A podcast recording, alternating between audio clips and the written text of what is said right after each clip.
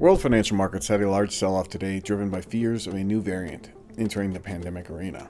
Reportedly, this new variant has spread from South Africa into Hong Kong, Israel, Botswana, and now in the EU, with Belgium having new cases that are probable. The USA Today imposed travel restrictions on eight South African countries. And while there are dubious reasonings for the hysteria hitting financial markets today, there are some reasons to be concerned that another winter of lockdowns might be coming to major economies the world over. What do we know about this variant at this point? Um, the, the, the, critical thing to, to realize about this is that there's still quite a lot of work to be done to to really understand what these mutations that it has mean.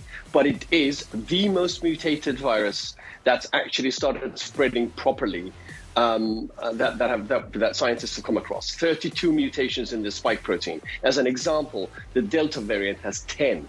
It's got 10 mutations just in the area with which it binds to human cells, called the receptor binding domain. The others have three, two or three. So this is hmm. why I think people are fairly worried about it. Sam, what do we? What is your take of, of the government action so far? The likes of the UK, Israel, Singapore, banning, blocking, restricting flights from South Africa and a number of other southern African nations. Are these measures going to be effective at this stage? Yeah, I mean, uh, it's it's exactly what I expected to happen. It's a lot faster than last time, I have to say, Tom, when the Beta variant out of South Africa uh, uh, started raising its ugly head. But the issue is that th- these travel bans are, are fine if the whole world acts in unison. And, and I think you have to think about the fact that it's possible that it's already spread, because I think what we'll find out today is that the virus is probably already in most of the provinces in South Africa. Hello there, on behalf of SDBullion.com, this is James Anderson, and this is your SD Bullion Market Update. Before we go further, please smash the like button so other sound money stackers can also see this content. And be sure to subscribe to our SD Bullion channel so you can get our latest market coverages and also a chance at winning incredible bullion giveaways like this one. What's better than winning a free tube of the new 2021 Type 2 Silver Eagle coins? How about winning 25 tubes? SD Bullion is at it again with the 2021 Silver Eagle Monster Box Sweepstakes. One lucky participant will become the proud new owner of 500 new Silver Eagle coins. We give you complete permission to freak out a bit here. Don't worry, we'll wait. Now that you have caught your breath and regained consciousness, head on over to sdbullion.com backslash sweepstakes for your chance to win. Click the link below to enter your chance at winning this 2021 SD Bullion Type 2 American Silver Eagle Coin Monster Box giveaway of 500 Silver Eagle coins. Official sweepstakes rules can be found at www.sdbullion.com forward slash sweepstakes. Good luck to all of you who enter and for your chance to win. Silver and gold spot prices sold off strong to start and finish this week's trading action. Just in time for bullion buyers looking for Black Friday and Cyber Monday bullion deals.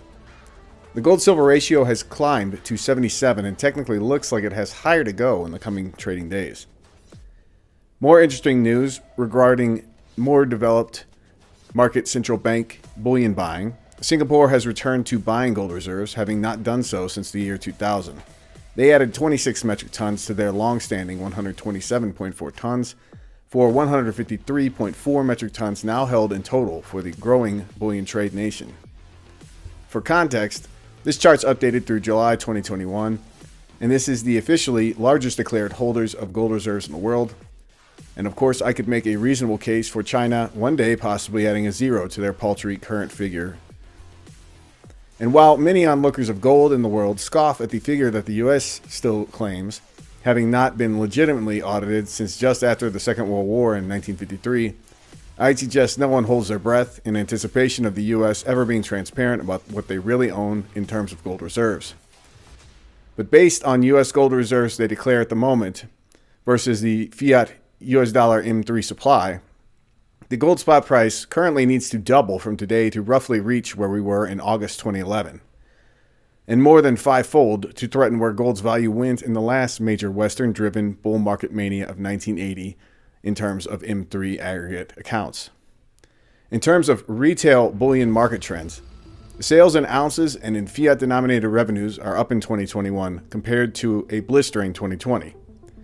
We can see that in both Perth Mint data as well as US Mint data And now the Royal Canadian Mint has confirmed their gold and silver ounce sale volumes are up plus 57% and plus 31% year on year, three quarters of the way through 2020 and now 2021, respectively.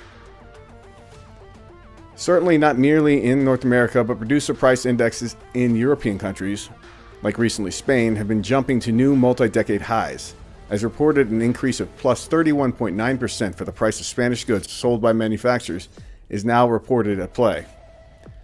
The trends of bullion buying for wealth preservation by both government partnered central banks and private investors the world over only appears to be growing by the year. That's all for this week's SD Bullion Market Update. We want to wish you all, our US viewers, a happy Thanksgiving weekend. And as always, for everyone out there, take great care of yourselves and those you love.